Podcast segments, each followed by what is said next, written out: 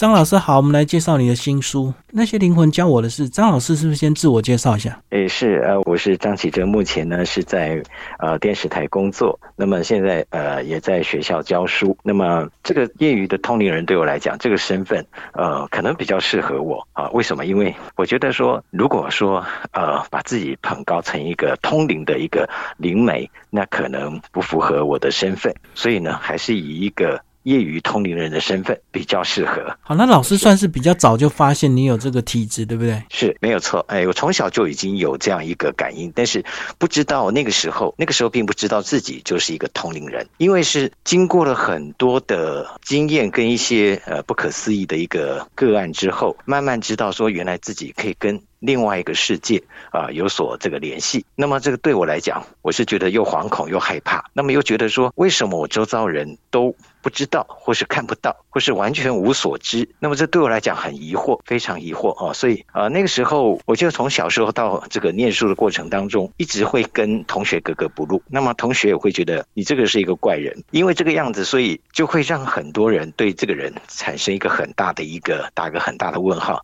觉得这个人是不是精神上异常，或者是有毛病，或者是什么的。所以那个时候经常被霸凌，所以那个时候对我来讲是一个很不快乐的成长的一个历程。但是慢慢的，等到遇到一个高人帮我解答很多疑惑之后，我才晓得自己跟人家是不一样的。所以是就里面写的启蒙的老师傅就对。对，没错，就是因为这个老师傅，所以呢才打开我对另外一个世界原来真正的一个了解。因为以前算是有体验，但是不知道为什么，那只知道说，呃，我可以跟一般人不一样。可是这个不一样到底到是一个什么样的程度？那它代表的意思是什么？这个对我来讲，我完全不知道。所以等到呃老师傅引领我进入到这个世界之后，我才知道说，哦，原来我之所以看得到别人看不到东西，还有我可以跟另外一个世界的神跟鬼有任何的一个一个接触或联系，是因为什么样的一个一个一个缘故？还有它会造成什么样的后果？还有我有什么哪些的限制？那么他们他们对我的一个要求跟任务是什么？啊，一一的。替我做一个解答，跟一个呃，等于是一个呃排解，还有一个设定，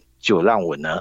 慢慢的知道，原来自己并不是可以职业，可以去通灵，可以去帮人家解释，可以接受别人问事或做法。那么我只能说，就一个业余通灵人的立场，我可以去做什么，可以帮助什么。那么。界限是什么？就慢慢的就有一个比较清楚的轮廓。好，老师是把这个这本书的三个章节是介绍一下。是，呃，其实这算是一个业余通灵者从小到大的一个啊成长的一个经历。那第一个部分比较。讲到的是我一个成长的过程，当然这个成长的过程，酸甜苦辣都是有的。那只是说这过程当然是苦多于乐。那么很多我完全不知道、不了解、不清楚的地方，慢慢经由一个机缘，让一个高人来替我解答之后，我终于知道自己到底是什么样一个人。这个是介绍一个我一个成长经历。那第二个部分是比较偏重在我在经历的这些。通灵的过程当中，我看到了哪些个案？那么第三个部分比较偏重在这些灵魂到底带给我什么样的启示？他教导我什么？嗯，这个部分啊，就很简单的这三个部分来讲，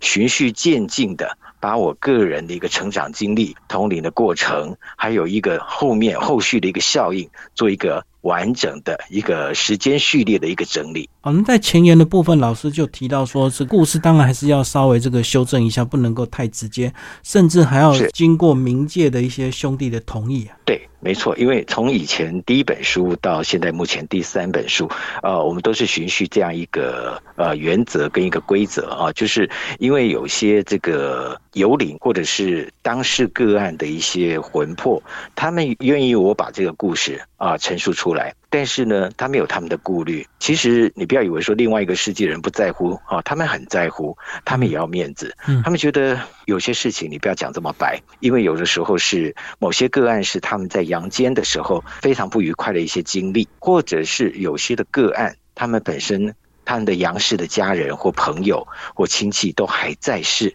他们不希望说读者因为读了这些的个案之后，联想到某一些的新闻事件或者是某一个重大案件，所以他希望呃你最好能够保留。那第三个部分就是，呃有些的事情不能够讲太白啊，因为这可能还在发生当中。那最后是一个可能是天机。那天机的部分，那当然就不适合在这个在这本书里面讲的太过明白，好，所以这个我们必须要就做一些修正。所以如果说你认为说它是真的还是假的故事，我觉得我不是那么样在意说它是真或是假，因为这样纠结下去，我觉得对读者的这个呃阅读的一个心理来讲，会产生一个纠结。哦，所以我觉得说，你把它当成一个新创的故事，或是一个新创的一个个案，或是一个创作的故事多好。那这样的话，他们读起来就不会这么的呃纠结，心里面上也读得比较舒服跟愉快。就是在意这个故事的启发，而不是真伪啊，也不用去联想说它是哪个新闻事件就对。呃，的确有一些新闻个案跟有些事件会的确会让人家联想到，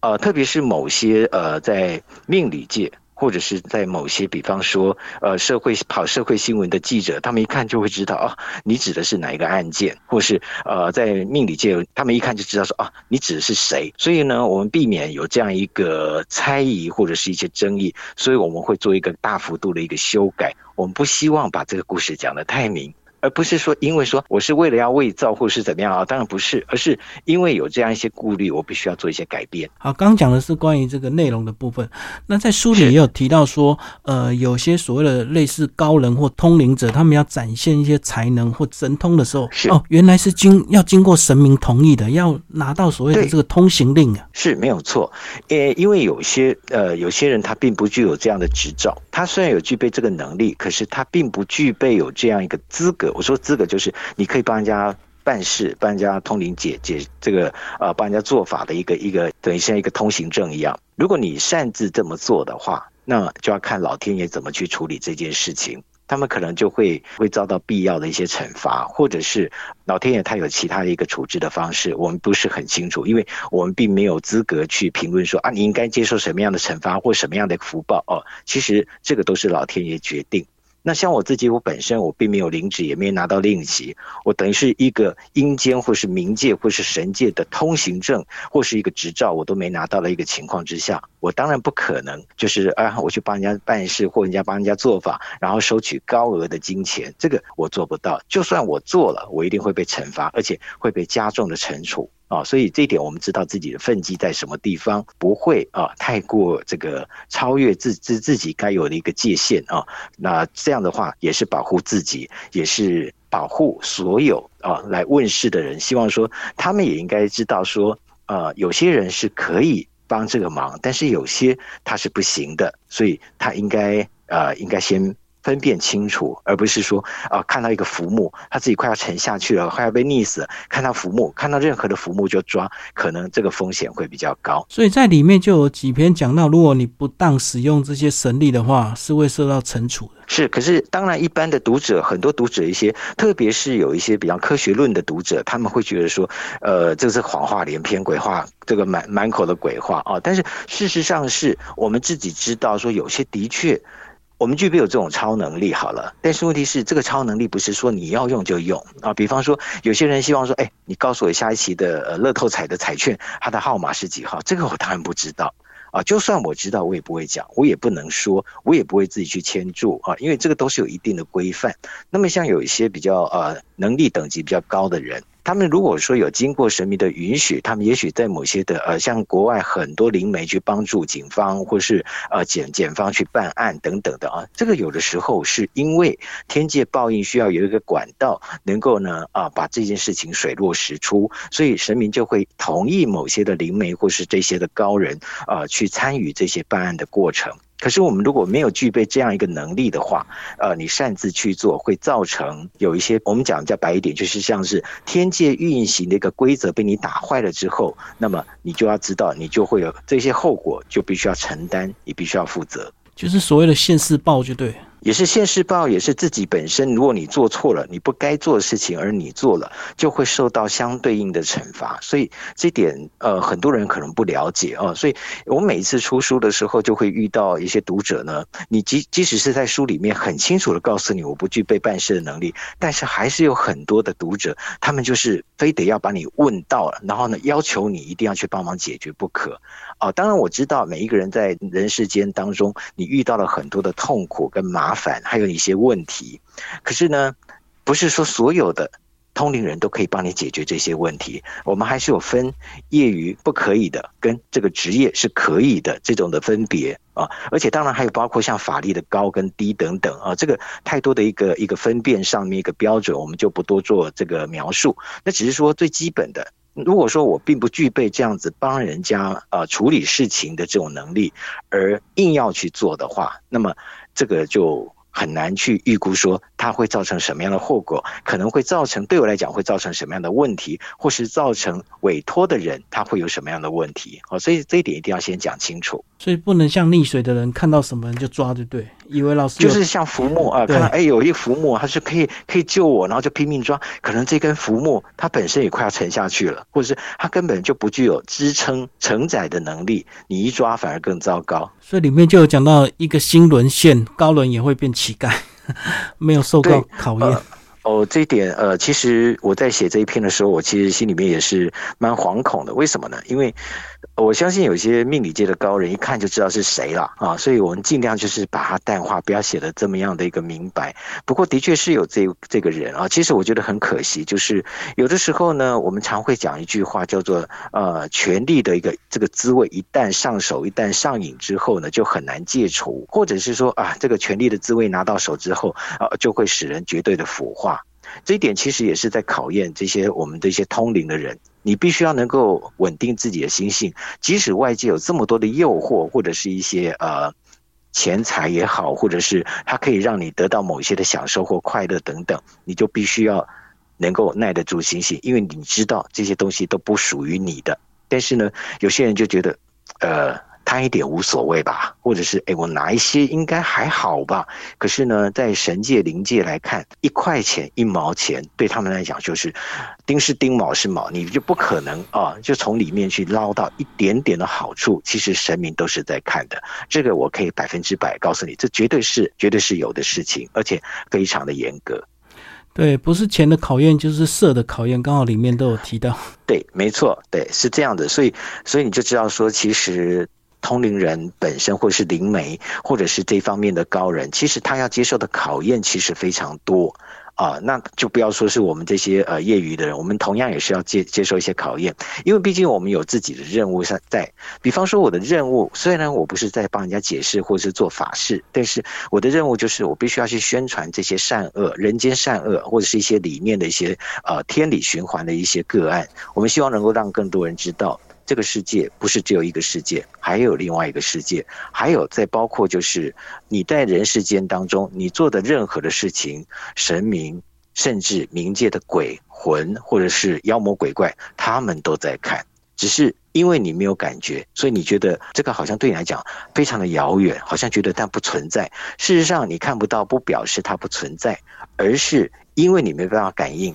所以呢，有些人就觉得说，那我偷鸡摸狗一下应该没关系吧？或者是有些人呢，贪到最后结果，呢，就人胃口越越养越大的时候，那个灾难才正要开始。所以我们在书里面一再提到“现世报”这三个字，对很多人来讲，可能心里面已经有一些。暗暗的，可能隐隐约约会觉得已经有一些这个呃迹象，已经征兆已经开始呈现出来。所以呢，这个对于某些人来讲，可能心里面我们泰语常说的那个“踹雷蛋”就是这个样子。那但是呢，有些可能他可能觉得哦，我不信这个妖魔鬼怪，应该跟我没有关系。所以有些人还是继续在谈。但是这些这些的累积的业跟报啊，这个慢慢慢慢累积之后，等到某一天正好时机到了，开始爆发的时候，就是一发不可收拾。嗯，所以呢，我一直在奉劝很多的政界也好、学界也好、产业人士或是一般的庶民大众也好，真的不要以为说，呃，我们。啊，做一点偷鸡摸狗小事啊，闯个红灯有什么了不起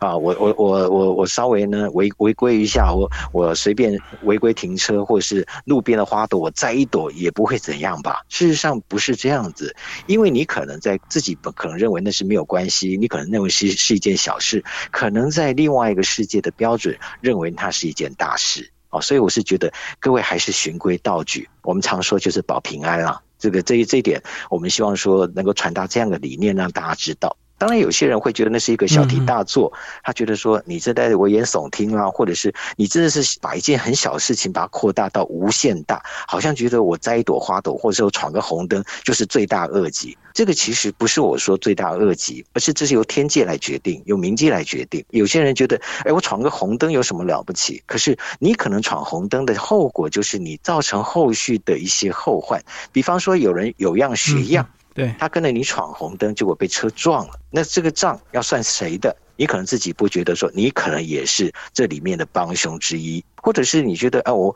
我我摘一朵花有什么了不起？可是你摘一朵花，有人有样学样之后，这个树树木突然间枯死了。因为你去摘，后面人跟着摘，你有没有事？当然有事啊，只是很多人不觉得，他觉得那只是一个非常微不足道小事，为什么要把无限的扩大到一个不得了的程度，罪大恶极？事实上不是这样的看，而是你要看它后续所发生的后果，然后整个统整起来之后，你才会知道说原来。我们在我们的人事当中，我们做了很多事情，其实有些连锁的反应。如果你自己觉得呃无所谓，可能你没有看到后续所发生的后果是这么的严重。所以呢，有一个很现成的例子可以告诉呃我们的听众朋友。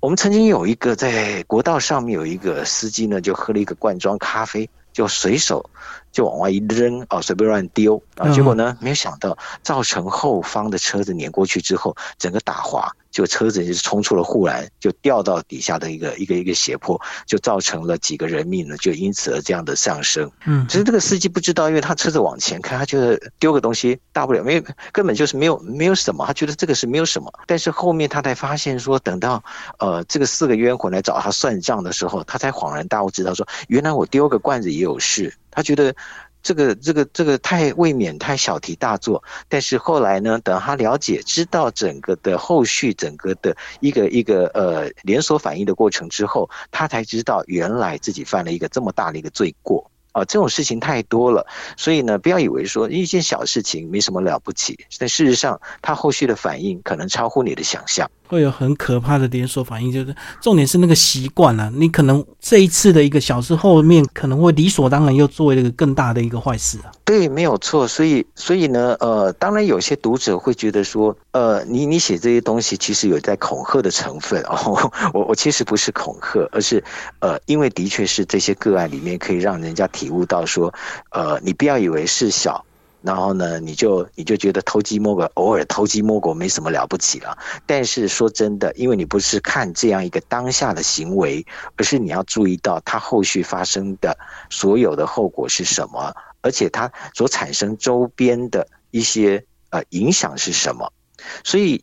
我之所以为什么要写这本书的原因，也其实要提醒所有的人，不管你今天是位阶在啊最上位、权力最高的人，或是我们一般的庶这个庶民，或是一些这个在市井当中的一些平民百姓，我们自己其实要知道一件事情，因为这是一个乱世，也是一个末世。那么有些人就会觉得说，在乱世跟末世里面，那我应该怎么样去？去接受这样一个这么这么乱，然后呢，这么样一个奇怪的一个，以前我们不会觉得说，呃，一个小小的一个细菌可能会造成整个整个全世界这么这么这么样的一个混乱，他觉得这是一个不可思议的事情。但是如果你能够了解说这是一个乱世，也是一个末世的话，那么你就会知道说这些东西应该视为平常。那么如果你如何在这个乱世跟末世里面，你可以全身而退，而且呢能够平安无事，最重要的就是要修自己的德。我说的德，就是说你一般良好的生活习惯，你必须要循规蹈矩。当然，有些人会觉得说，这样生活是不是太无趣了？对，偷偷鸡摸狗有时候是生活上的乐趣，但事实上不是哦。其实真的不是这样的，不是说人一生当中就不能犯错，我们都会犯错，百分之百都会犯错。只是说我们要如何在这个这么混乱的世界里面，要如何降低到最低点，错误能够降低到最低点，那就是有赖于我们自己本身。第一个生活习惯，嗯，第二个我们的教育跟教养，第三个道德观念。这个可能对很多年轻人，或是对某些族群来说，呃，讲这些事情是不是太严肃了？或者觉得这些东西不是都是旧时代的一些很迂腐八股的一些观念了？不是，绝对不是。因为，呃，我们循规蹈矩啊，这个遵从法律啊，然后，然后我们的生活必须要按照一定的规则，这个本来就是我们应该有的一个国民素养的 A B C 最基本的东西。这个其实不要人家呃一再耳提面命的去教。可是我们发现说，呃，这这这几十年来，我之所以会这么的乱，其实有些有很大的一个部分是在于我们已经不再强调这些东西。然后再加上有些人可能会觉得那是一个八股迂回的一个老观念，或是一个老的思维，所以造成了很多人就觉得一些年轻人一些新的思维跟观念就觉得说，对对对，这个东西其实都已经怎样，应该丢到历史的灰烬里面去。但这个是普世价值，这个永远都不会变的，不会说，哎，因为我们现在开始呢，我们就不讲这些东西，我们去闯红灯，我们去乱摘或者乱丢垃圾什么，这个这个就成为一种所谓的流行的话，那这个社会当然会乱。所以，我们该有的，在这样这么乱世跟末世的一个环境里面，我们该有就是要自己的心性，你就必须要好好的，能够呢让自己稳定，能而且呢尽量的，当然不可能不犯错，要把这个错误降低到最低。啊，这个就有赖我们平时的教育教养、生活习惯的养成，还有我们的呃道德观念，你必须要提升。我再怎么讲，其实还是有很多人会提出一些反驳，是觉得说这些都是旧的思维。但事实上，我要再次强调，不是，而是这是一个普世价值。普世价值是不会，是不会因为你的时间的更迭、时代的转变，它就会有所没落，或者是它就不流行，或者它就不是一个真理。事实上，真理就是真理，没有第二个就是真理。好，谢谢老师。我们介绍这本新书《那些灵魂教我的是》，四字文化出版。谢谢老师，谢谢，谢谢您。好，再见。